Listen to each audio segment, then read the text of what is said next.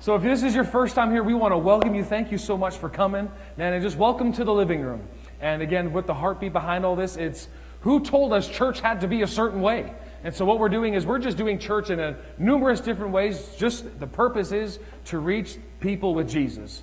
We just want to showcase and show off how wonderful this Jesus is. He's amazing, and we want to uh, have everybody the opportunity to have an invitation, have a personal relationship with Him. Amen. That's what we're here for.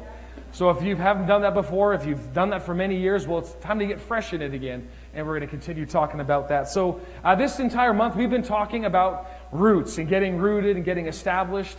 Everybody say roots. You know, we get roots. And uh, man, we've just been talking about getting rooted, not just getting more information. I need more head knowledge and stuff. It's getting rooted in the truth that I already know.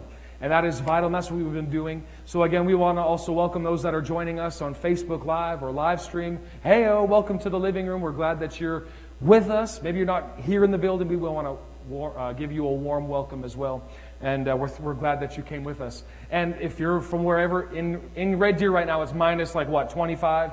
So just grab a coffee, grab your Bible, and let's, let's get into the Word together. So if you got your Bibles, I want you to go to Colossians chapter 2, and we're going to continue on this. And uh, man, I, have been stirred up by this. I don't know about you, but I, I've been so helped by God just to see some of these truths that I've heard all my life. I mean, I, I grew up learning about faith. Anybody else grew up about learning about faith? Okay, one, okay. Three people. Somebody have no idea what I'm talking about. What's faith? Well, you're in the right place then tonight. And maybe you've heard a lot of things about grace. I mean, you've heard about a lot of things about grace. Yeah, man, I've heard of tons of things. And so, what's so cool to really realize, and this is the thing that the Lord's been helping us, is that they're not necessarily two separate topics. They actually come together as one. And just what Jamie said before she was bringing our kids down is that it's a conversation between God and us. And what does it look like? It's a conversation of grace and faith. And that's what we're going to go into a little bit more this, this evening, is we're going to talk a little bit more about faith. And before we do that, I want to lay a real solid foundation for the, some of this because I was just, again, praying for this weekend services. And you, you just it's so cool that when you spend time praying for this church family, how much really you, God enlarges your heart.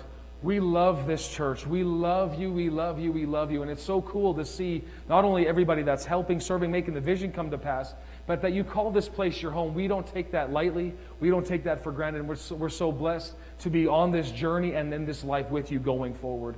And so, Colossians chapter 2, and you see it on the screen if you didn't bring a Bible. How many brought a Bible with you? Yeah. So, if you got your Bible, open it because you want to put your eyes on it. And if you didn't bring a Bible, well, you could have. You just didn't. All right. So, Colossians 2, verse 6 says this. And again, why is it so important just to see it in your own Bible? It's, it's just vital that your eyes see it on your own pages so you know that I'm not making it up as we go along. Colossians chapter 2, verse 6, it says, And now, just as you accepted Christ Jesus as your Lord, you must. Everybody say, You must. You must. You must continue to follow him. Verse 7 Let your roots grow down into him, and let your lives be built on him. Then, everybody say, Then. Then your faith will grow strong in the truth you were taught, and you will overflow with thanks, thankfulness. Now, again, just looking back to these verses, how do I get rooted in the Word of God? How does my life, how do I get built up on Him? And I want to just answer that question because as I was praying about this, this for this upcoming weekend, just these questions come in just into my mind. So maybe you didn't even have this question, but maybe maybe you did. And if you did, that's great. I'm, we're going to answer that a little bit. But how do I get rooted in the Word of God? The, the, number one way to get rooted in the Word of God, it begins here. I mean, there's many steps after this, but it begins here by making a quality decision. You will not be rooted, you can never be established apart from making a quality decision. And this is the decision the decision to live only by what God says. This is the decision that we have to start on. This is where it all begins. If you're saying, I want to be rooted, I want to have, see my life established, I want to start seeing results, I want my life to be built on Him, it doesn't just accidentally happen on people, it is actually intentional. And the number one way that you and I, this is why we get started, is we have to make a quality decision. Anybody ever made a quality decision before? Yeah. Man, I remember, okay, I'm going to marry Jamie. That was a quality decision, and I ain't going back on it. And it's a decision that I've made no matter what it looks like, no matter what comes my way. I'm married to the woman, come hell or high water, I am in this thing. It's a decision that I've made, and I'm not going out of it. Well, it's the same thing that you have to make this quality decision about the Word of God that what God says is my final authority. I'm going to live on what He said. Can we say that together? I'm going to live on what He said. This is the decision that you have to make. Nobody can make this for you. Nobody can force this on you. It's a decision that you can only make. Right? Okay. Again, what am I saying? The Word is my only source. Because if you really think about it, ask yourself these questions Who's calling the shots in your life? Why do you do what you do? Right? If you just actually just stopped and thought about it for a minute, why and who's calling the shots in my life? Why do I make the decisions? Why do I make the decisions that I make? What's calling it? What's the basis for this decision? So you have to stop going around checking in with everyone's opinion, what other people think about it. You might even have to stop caring about if people approve of you or not. That was a big one for me. Man, I have to finally, rather than, you know, if, if are people going to like me if I step out on the Word of God? If, I, if I'm actually going to start believing, if I'm going to start tithing, I'm going to start believing this is what God said. What are people going to think of me? Are they going to approve of me? I had to let that go. Forget about it. It's not worth it. So this is, again, part of all decision that you have to make and count the cost on it. See what it's going to cost you because you, you go in deep with God and He'll take you. Now, making the choice to live by what God says is the smartest thing that you can do. It's absolutely the smartest. Why? Because the Word of God, the book that you have on your lap, first of all, we know it's a living thing, but it has never changed and it has stood the test of time. It never needs to be updated. I mean, you get newspapers. I mean, newspapers are kind of outdated now, but constantly in your newsfeed or something, if you swipe right and check out that little area, if you got the news that come up, every day it has to change. Why? And it's even having to update you on things that have already happened.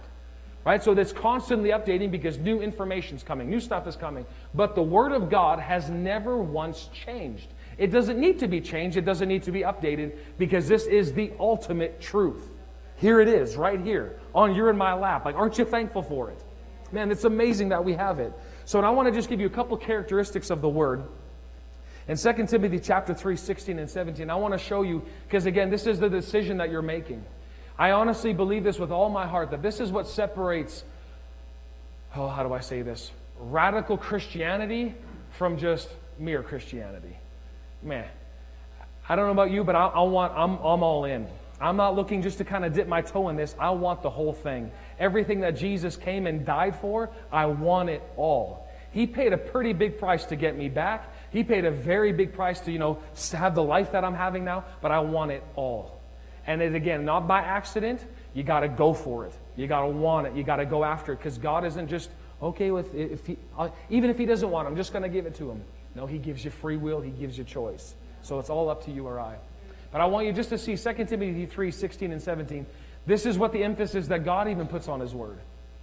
It says all Scripture. So everybody say all. all. So if you look through this Bible, it means Old Testament, New Testament, the maps, all Scripture is inspired by God and is useful to teach us. Now, notice what it does. What does the Word of God do? It teaches us what is true and to make us realize what is wrong in our lives. Did you know that there are things that may be wrong in our lives that need correcting? We're not always right, and that is not politically correct. Everybody can have an opinion. No, this is right. Everybody's right. No, there's a lot of wrong people out there. So, what's the, only thing that can point us to truth? Is the Word. It's the only thing that we got. Continue on. It goes on to say, it, what? Oh, come on now, somebody. What, what does that say? It corrects. I know I, I put a stool here because I got to remember this is a living room. I'm just got to keep it cool. But every once in a while, I got to stand up because it's you can't take the preach out of the preacher. It's just it's in there. I can't help it. It says it corrects us. Now, we might as well get used to it. We might as well enjoy it. We might as well take on the attitude of, I am going to get corrected. Can you see that? Because just because I'm living my life, everything's good, doesn't automatically mean that every way that you go is correct. So we have to make room for the Word of God to correct us. I constantly, in my prayer time, it's not just, okay, God, I'm going to spend some time with you and tell me how good I am. No, Lord, I'm opening up myself. If I need correction in my life, Jesus, you have full reign to correct me. And we need that in the body of Christ because it's not that God is trying to look for bad in you. That's never his intention. He corrects you so that you can become more like Jesus. That's the whole heartbeat behind it. So I don't know about you, but I want to look like Jesus. to the fullest. Whatever that, whatever needs shaving off me, I am willing to get corrected. Okay, I can sit back down now that I've said that part. All right. It corrects us when we are wrong, and then it teaches us to do what is right. Verse 17. God uses it, talking about His Word, to prepare and to equip His people to do every good work.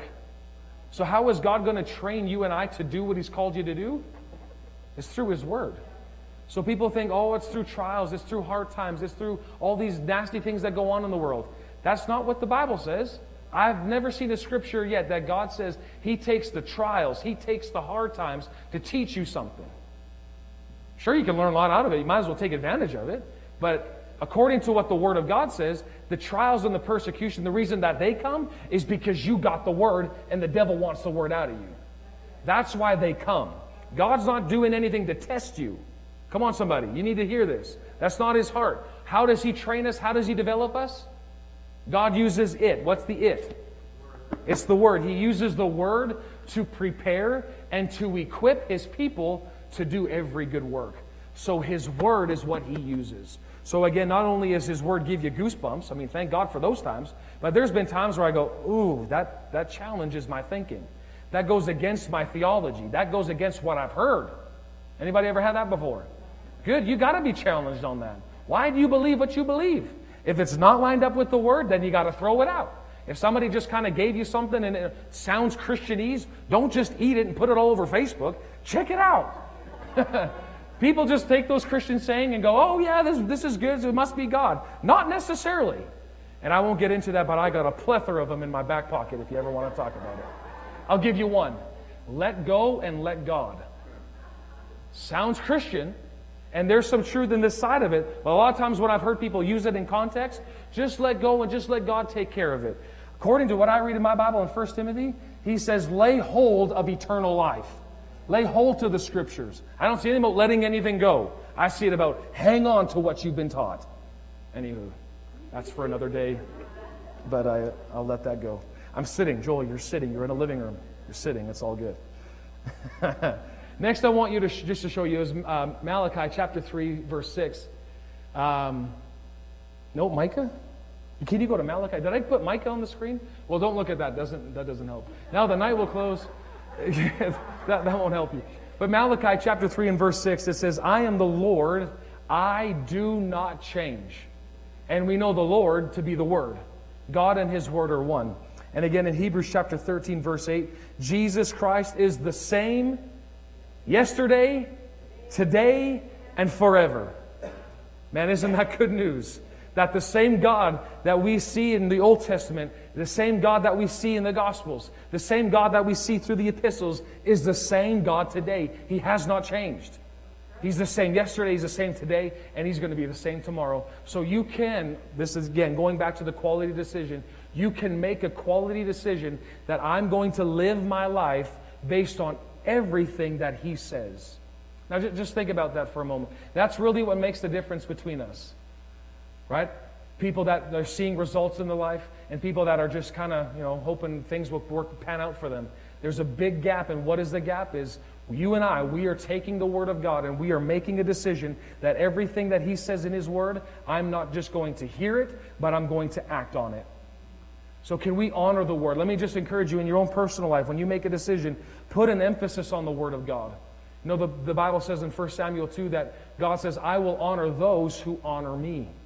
So I don't know about you, but I'm going to lift up His Word big time in my life. I'm going to honor His Word. When God says something, anything that you see that's going around, that people got debate on this and people got opinions on that, if you can train yourself to go, what does the Word say about this?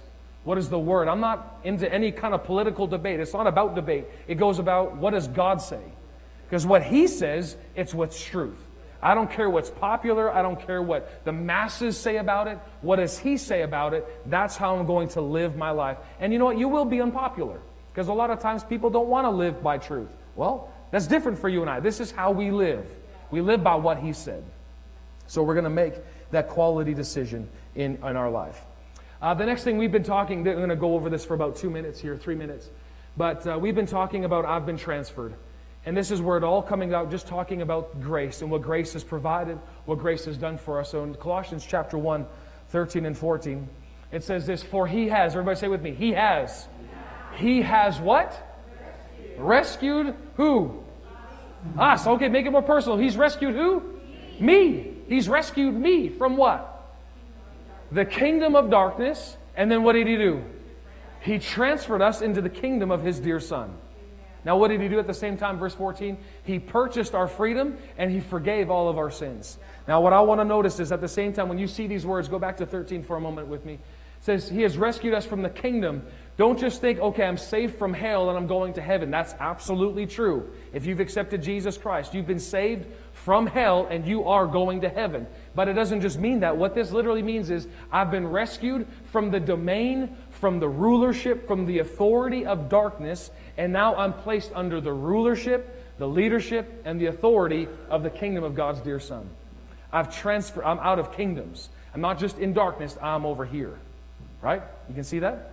Okay, so one of the things we talked about when we saw is that if I'm out of darkness, where did I get transferred into? Light. Okay, if I'm out of sickness, what am I into? Health. If I'm, if I'm out of poverty, where, can you see this? Now, what is, how does darkness operate? If I'm out of fear, faith. I'm in, I'm in peace. If I'm in, know, there's hatred, there's just anger, there's all this going on here. What do I have on this side? I got peace. And the major thing we talked about is I've been taken out of sin and now I've been placed into what? Righteousness. And so we talked about this very, you know, good amount of time last week. So if you didn't get a chance to see it, we have it all on our website. Go, go hear it because this will, this will change the way you see yourself. This is the way you will change the way you live is because you are no longer a sinner saved by grace. Got to get that out of your thinking. That's not who you are. You were a sinner. Yes, we all were. But we were saved by grace. Doesn't mean now we are stayed sinners. Now we've been transferred out and we've been made the righteousness of God in Christ Jesus. That's who you are. You are right. Remember we talked about, we said, I'm with Him. Right? Whenever, uh, you know, God could look at you and say, well, why are you here? Talking about heaven. Well, I'm with Him. Absolutely right. Everything, we said this in 2 Corinthians 5.21, Jesus who knew no sin, he was made to be sin for us, so that we who knew no righteousness could be made the righteousness of God in Christ Jesus. This is who I am, this is who you are. And again, we discussed this. Hebrews 5.13 talks about the difference between those that are spiritual babies and those that mature in their spirituality is they have a mindset, a consciousness of, I am right. So if I want to grow up spiritually, what do I have to do? I have got to get this ingrained in my thinking that I am right before God.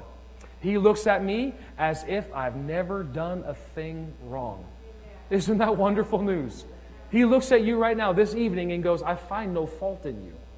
Isn't that the best news? He sees you and he's like, but you don't know my past. Jesus' blood completely, not just covered it, he wiped it out so you are completely free to stand before God and say, I have no sin. Just say that with me. I have no sin in me. But what did I do? I just did something before I came to church. It's not about what you do or don't do. This is the consciousness. We have to get this in our thinking. I am right. When I get that, I'm going to do right. If I still see myself as a sinner, guess what? You will continue to Sin. This is the whole, this is the epistles that we see over and over, is Paul's trying to get you a brand new paradigm shift. You are not a sinner. You're no longer under that. You've been taken out of that, and you are now in the kingdom of God's dear Son. You are right. Okay, and these are the four verses that we saw. In Habakkuk chapter 2, verse 4, what does it say at the very end? But the just shall live how? By faith. Everybody say, by faith. Man, pretend it's your own living room. By faith. By faith. And we would yell this out. We yell this out all the time. Jason Max, how do we live? By faith. They just squirt, squeal it out any possible way that they can. This is how we live. Next verse is Romans 1.17. For the righteous, in the righteousness of God, it is revealed from faith to faith. That is written, the just shall live by faith. This is how we live. Galatians 3.11 says, But there is no one justified by the law. The sight of God is evident. For the just shall live by faith. And the last one is Hebrews 10:38. He says, Now the just shall live by faith. So, the question we want to answer this evening, I'm not going to get so deep into this talking about, okay, how does faith work? We're going to work our way to that. But I want to start off this evening by just discussing why faith. Other than you just saw, the just shall live by faith. But why faith? Anybody ever had that question before? Why faith? Can it all just be by grace? Why faith? Well, if we get time, and I, I hope we do, we'll see, we'll see if we'll get all to it. But I want to lay this out first as faith is not a doctrinal position. Faith is not a movement. Faith is not a denomination. Faith is a way of living. I, I really want you to see this. Because I mean, I, I, grew up, of course, in what people would call the Word of Faith circles. And I mean, that's so, yeah, we're part of that branch. We are, a, we, be, we believe in grace. We operate by faith. That's who we are, absolutely. But a lot of times people kind of just say, oh, that's a Word of Faith movement. It, it's not about a movement, it's about operating and living according to what God says we're supposed to live by. It's not just a movement, it's not just a group of people that believe this way or this is how we do it. The whole body of Christ is called to live this way. Right? Now I'm thankful. This is this is my roots. This is what I grew up in. I'm thankful that I got this teaching. I'm so grateful. But we're going to get a little bit more into this because again, as it's a way of living, it's a way of life, it's a way of speaking, it's a way of responding, and it's the only way to deal successfully in any area of life is living by faith. Because what's the other option? Fear?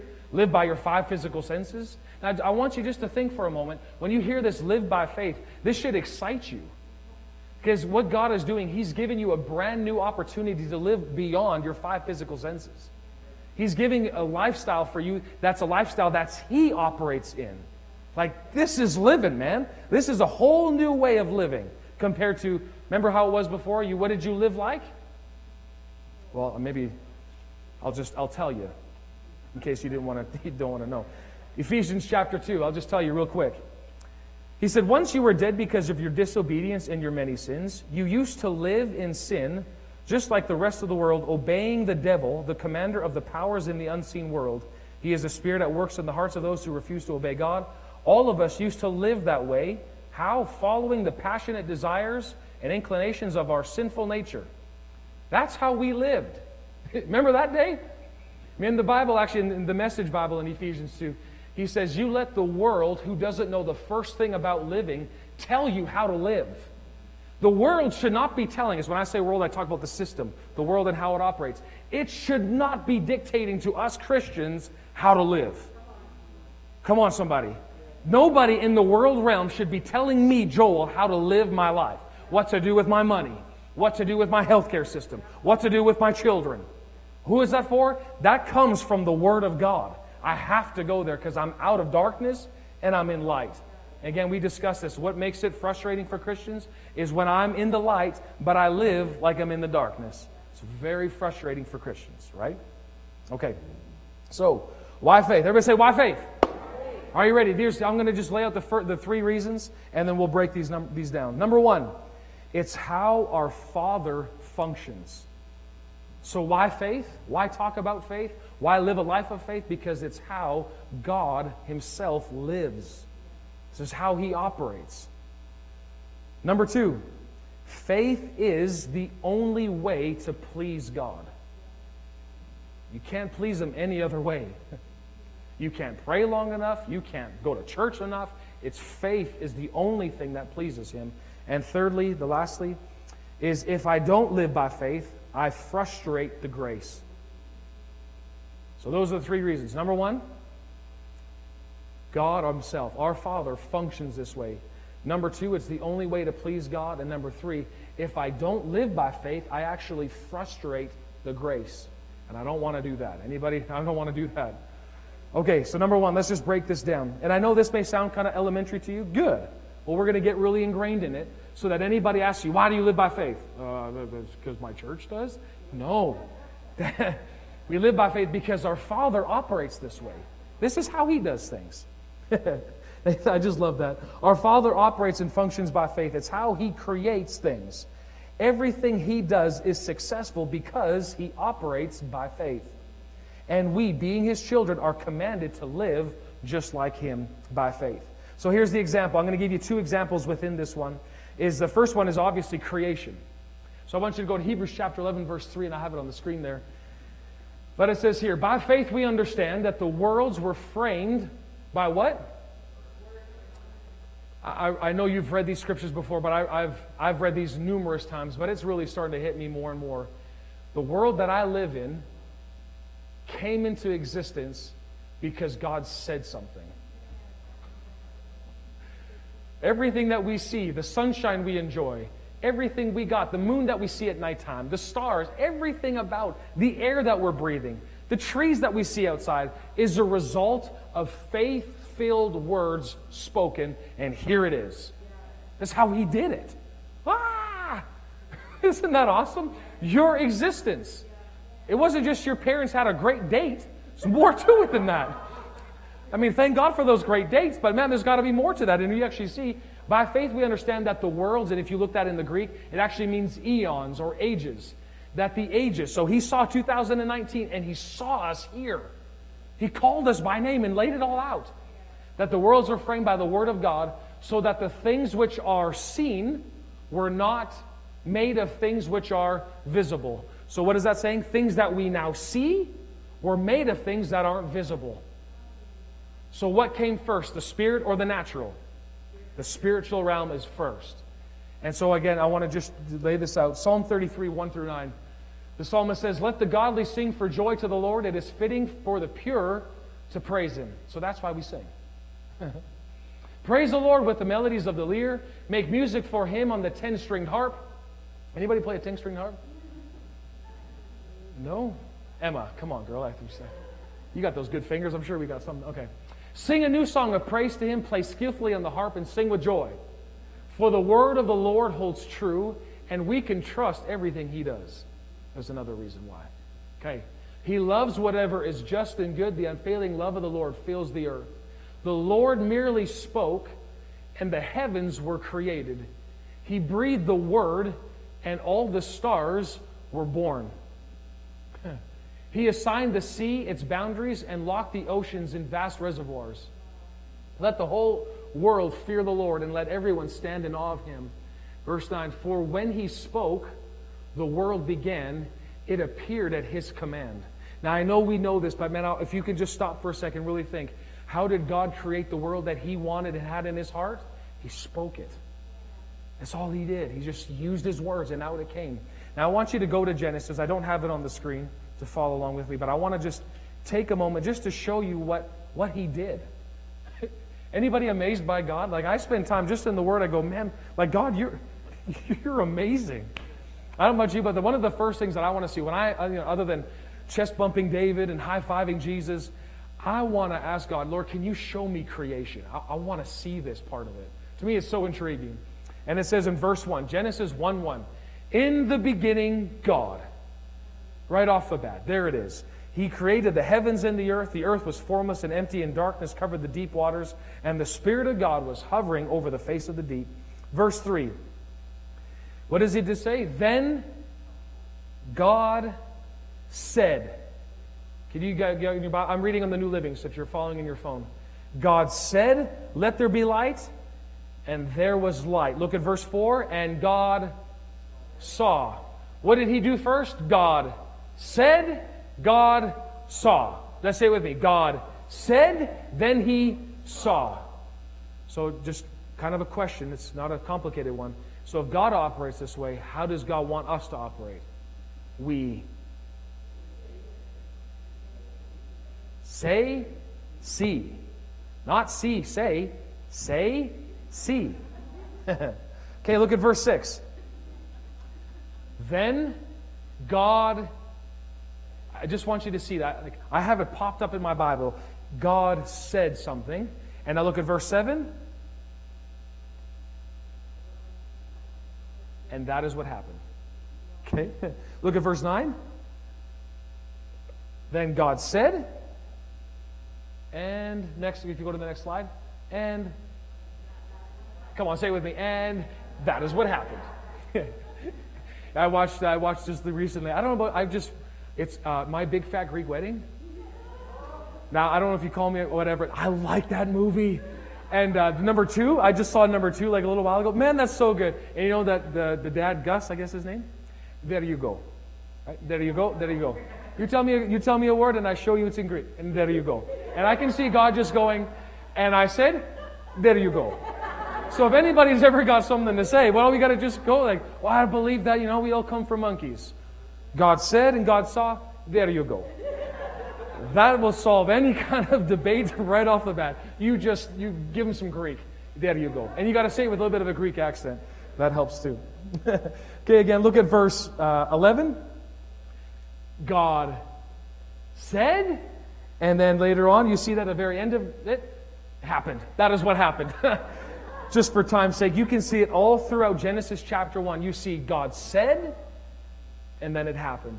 But when he came to you and I, verse 26, I mean, all this, he had an image, he had a vision on the inside of what he saw the world, what he saw the stars and the galaxies to look like. But when he came to verse 26 and he's talking about, let us make man, now he didn't have the image on the inside of him, he became the image. Right? Can you see? that? Look at verse 26. Then God said, Let us, talking to the three of them, let us make man in our image to be like us, and they will reign over all the creation. Do you see that? So rather than like, you know, God creating this, you know, the animals and all that, that was an image he had on the inside. But when God created us, he was the image. He took himself and said, Now I'm, I'm basically reproducing myself in mankind. So now that's how he created us. That's just who we are. Right? I don't know about you, but I just think it's wonderful. This is how our Father operates. He said, and then there you go. Let's just simplify. We'll just make it more, you know, rather than New Living. There you go. We'll put some Greek on it. All right, the next thing I want you to show is uh, example number two is just Abraham. Genesis chapter 17. Turn over there for a quick moment.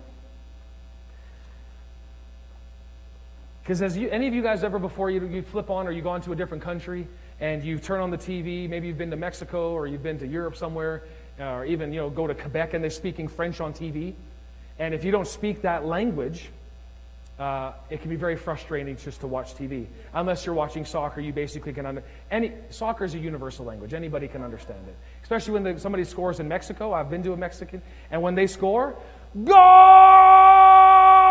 and they can carry it on for like moments, man. So I'm like, okay, I, I, can talk that language. But every once in a while, you turn on like there's a you know a TV show or something like that, a game show is on. I have not a clue, and I want to learn it so bad. Well, the same way, God doesn't speak unbelief. He doesn't speak worry. He doesn't speak anxiety. He doesn't understand that language. So when you're going, you know, you're hanging out in Mexico and you're por favor and you know, my name is Joel, and you start doing your thing, and I started saying some things in Spanish. Even last week, and you know, there's a girl from Mexico that was there. I said it to her, and she looked at me like, I'm like, girl, I'm speaking Spanish. I don't know what's wrong with you, but I'm speaking Spanish. Can't be me, it's got to be you. Well, you know, the same thing when you start, God, why is this happening? God goes, baby, I, I can't understand a word that you're saying. I, I don't understand that language. That's not how he speaks. What language does God speak? He speaks faith. That's the language that he speaks. He doesn't know worry. Right? So when we say no, no comprende, God goes, no, no wino. I don't, I don't understand fear. I, he doesn't operate that way. So when we go to God, oh God, why is this? God's going, I, I literally have no idea what you're saying. Can you see that? Because he doesn't speak that language. He speaks faith.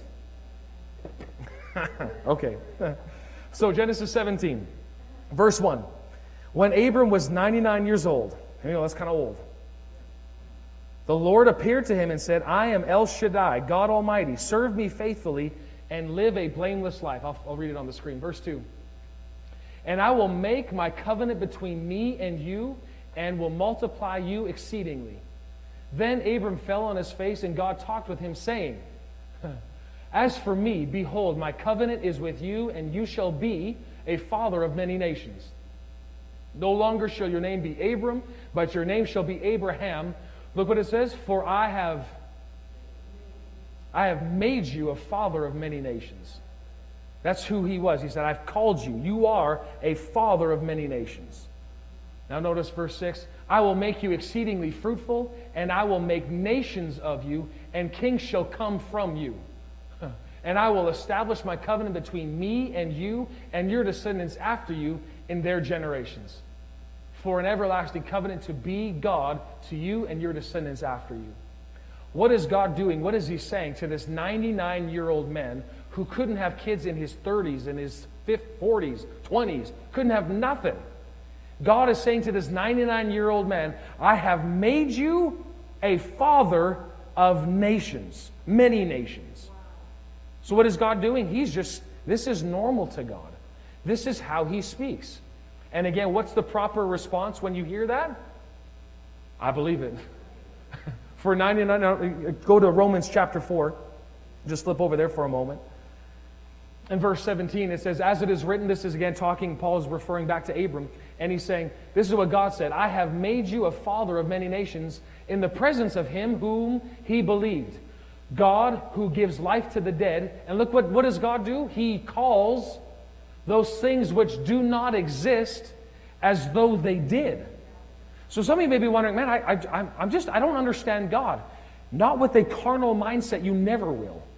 You won't understand God until you start to learn how He operates. How does He operate? He calls things which are not as though they were. Abram, Abraham, 99 years old. You are a father of many nations. Like, if God were, you know, if, if just, you know, He was to stand right here in front of me and just to say, you know what, Abram, yeah, you're 99 years, you are a father of many nations. Natural people would just go, are you, are you crazy? 99 years old. That's way past the time of having children. I even heard this uh, just recently. There's a, a, gentleman that I know. He's a little bit older in age. I won't give you the number just in case somebody's that age. But uh, he's older than I am, which isn't really hard to do. He's older than I am, but he actually he just had a little boy, so he's two. He's got a little two-year-old boy, and he came up to me and he just said, "Raising kids is a young man game." I said, "Man, yeah, I can see that. You look exhausted, man. You look beat." So this guy, I mean, this guy's, you know, got at least 25 years on me. And uh, now God is saying, You're going to have a baby. 99 years old. And what did he do? Oh, God, you, I don't even know if I. He said, I believe it. Abraham believed God. And what happened? You continue on reading in Romans chapter 4. I won't go there for time's sake. But he held on to that word and said, I believe it. And what came to pass? He had a, he had a son. Isaac that came from Sarah, not talking Ishmael. He had a son that came from the promise from Sarah. There it was. There he is, Isaac. Isn't that amazing? All he did, he held on to it. But I just wanted, again, why faith? Is because this is how God operates. He calls things which do not exist as though they do. So he says to you, by, your, by my stripes, you are healed. Okay, what is he doing? He's calling those things which may not exist in me right at this moment as though it already does. That's how he sees you. He sees you healed. He sees you blessed. Now we go, well, I don't see it because you're on the wrong, you're on the wrong dial. You know, I don't know another better word. You're, you're on the wrong zone. You're thinking it from a very natural point of view. You got to look at it with the eyes of God and go, oh, okay, I'm just going to come up. Oh, that's how he sees me. Okay, yeah. He's coming from a completely different standpoint. Right? 2 Corinthians 5 7, I don't know if I have that. I do. For we walk by faith and not by sight. When you read this, I want you to see this. There's two types of living right here. We walk by faith, not by sight. Now, that doesn't mean you don't use your sight when you walk across the street. That's not what it's saying. How you live your life, again, we live our life based on what God says. What does He say about my situation? That's what I'm going to hold on to. Okay? Uh, just for time's sake, I'm going to just go down to number two. And I'm going to, I'm not, we'll finish this next week. But number two, faith is the only way to please God. Say that with me. Faith is the only way to please God. There is not another way. You can't please God by your good works. You can't please God by being a good person. You can't please God by, you know, paying your tithe every every week. You can't pay, please, you know, please God by showing up to church on a regular basis. You can't please God just in and of itself doing those duties. But with faith, I can please Him in everything that I do.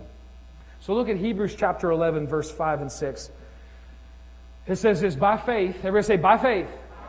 If you read the whole Hebrews 11 chapter, you are going to see live examples of men and women just like us who pleased God with their actions because they did it based on what He said. Remember, grace speaks first, faith is a response, right? And so, right here, we say by faith. So, obviously, to, order to do something by faith, what had to happen first? Grace had to say something. Right? By faith, Enoch was taken away so that he did not see death. Oh, that's pretty cool. And was not found because God took him. Man, I think he just, God, God and him had such a great time. And Enoch just meant, God, I love you. And they're spending all this quality time together. And God is just like, I had enough. I, Enoch, I want to be with you all the time. Come here, come to my house and play with me for a little while. So, bam, here comes Enoch. And up he goes, and here he is. And it says, before he was taken, now this is a testimony I want from my own life. He had this testimony that he pleased God. I'm not interested in just pleasing people. I want to please God. And how do I please God? By faith. Because listen, when you start doing things by faith, you will not always please people. Let's be honest. If you're going to live this faith lifestyle, you cannot look for everybody's approval because they're not going to approve of your lifestyle. Because living by faith is radical. Living by what the Word of God says is crazy to the natural man. You can read that in 1 Corinthians chapter 1. That God took the wisdom of the world and he, you know, he actually gets people saved, brought into his kingdom through the simplicity of teaching and preaching the Word.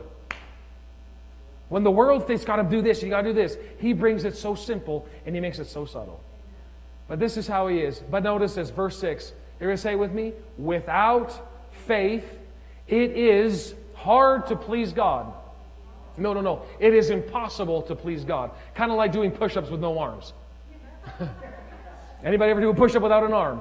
It's impossible to do push ups with no arms. Well, this is what he's saying. It is impossible to please God without faith.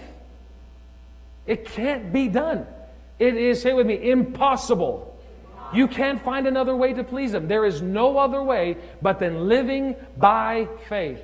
Now, notice this. This is the very beginning, how we see to start seeing it in our life. For he who comes to God, notice this, must believe. Everybody say, must believe.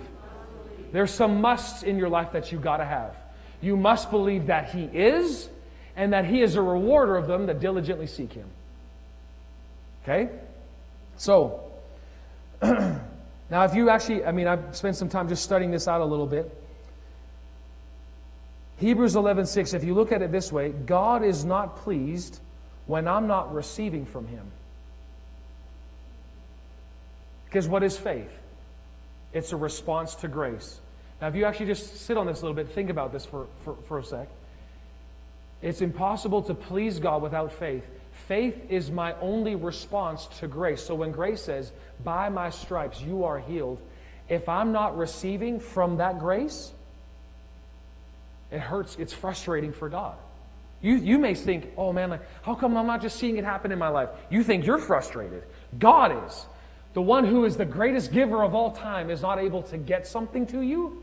That is very frustrating. So you may be going, oh, what's going on? God has got it way more. But notice this, but it actually, God is not pleased when I'm not receiving. He's not pleased when I'm hurting. He's not pleased when I'm not living in victory. He's not pleased when I'm depressed. He's not pleased when I'm struggling. Can you believe that? No, just, I mean, think, that, think about that. I'll encourage you, meditate on this scripture this week. He's not pleased when I'm hurting. He's not pleased when I'm struggling. That's not who our God is. But He is pleased when I'm receiving. He is pleased when I'm living a victorious life. He is pleased when I'm blessed. He is pleased when I'm happy, free, and successful. Why? Because I'm receiving from Him. That's who He is, right? So to stay hooked up with God, I need to be operating by faith. Stepping into fear and unbelief unhooks us from God. Unhooks us every single time. So I want to just lay this out real quickly. I got five minutes left. But the must factor, having a relationship with God and pleasing God, requires a belief that you and I must believe. If you want to see you have a relationship with God, there's some musts in your life. And I'll give you an example. Coming into the kingdom of God, if you were to talk to somebody who's not in the kingdom of God yet, in Romans chapter 10, I think I have the example on here, verse 9. Um, I don't know if I do or not. Romans 10 9. No, I don't. Okay. But it says this If you confess with your mouth the Lord Jesus and believe in your heart that God has raised him from the dead, you will be saved. Now, in order to be saved, what must you believe? If you confess with your mouth that the Lord Jesus and believe in your heart that God raised him from the dead, you will be saved. What must you be, believe in order to come into the kingdom of God? You must believe that Jesus was raised from the dead. You can't just get anybody to say, Oh, I believe this and I believe that. There's some musts in the Bible that you have to believe. And one of them is salvation. You must believe that Jesus, that God raised Jesus from the dead. How many of you believe that?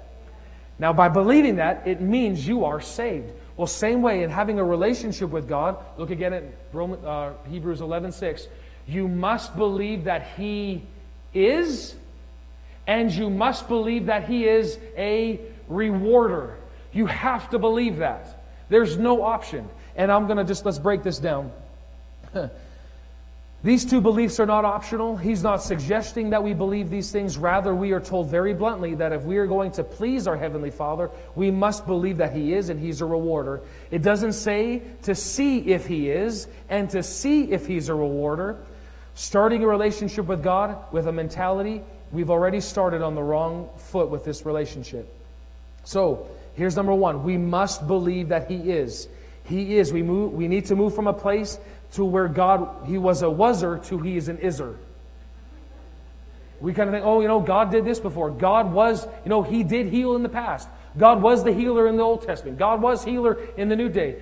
To now, God is the healer.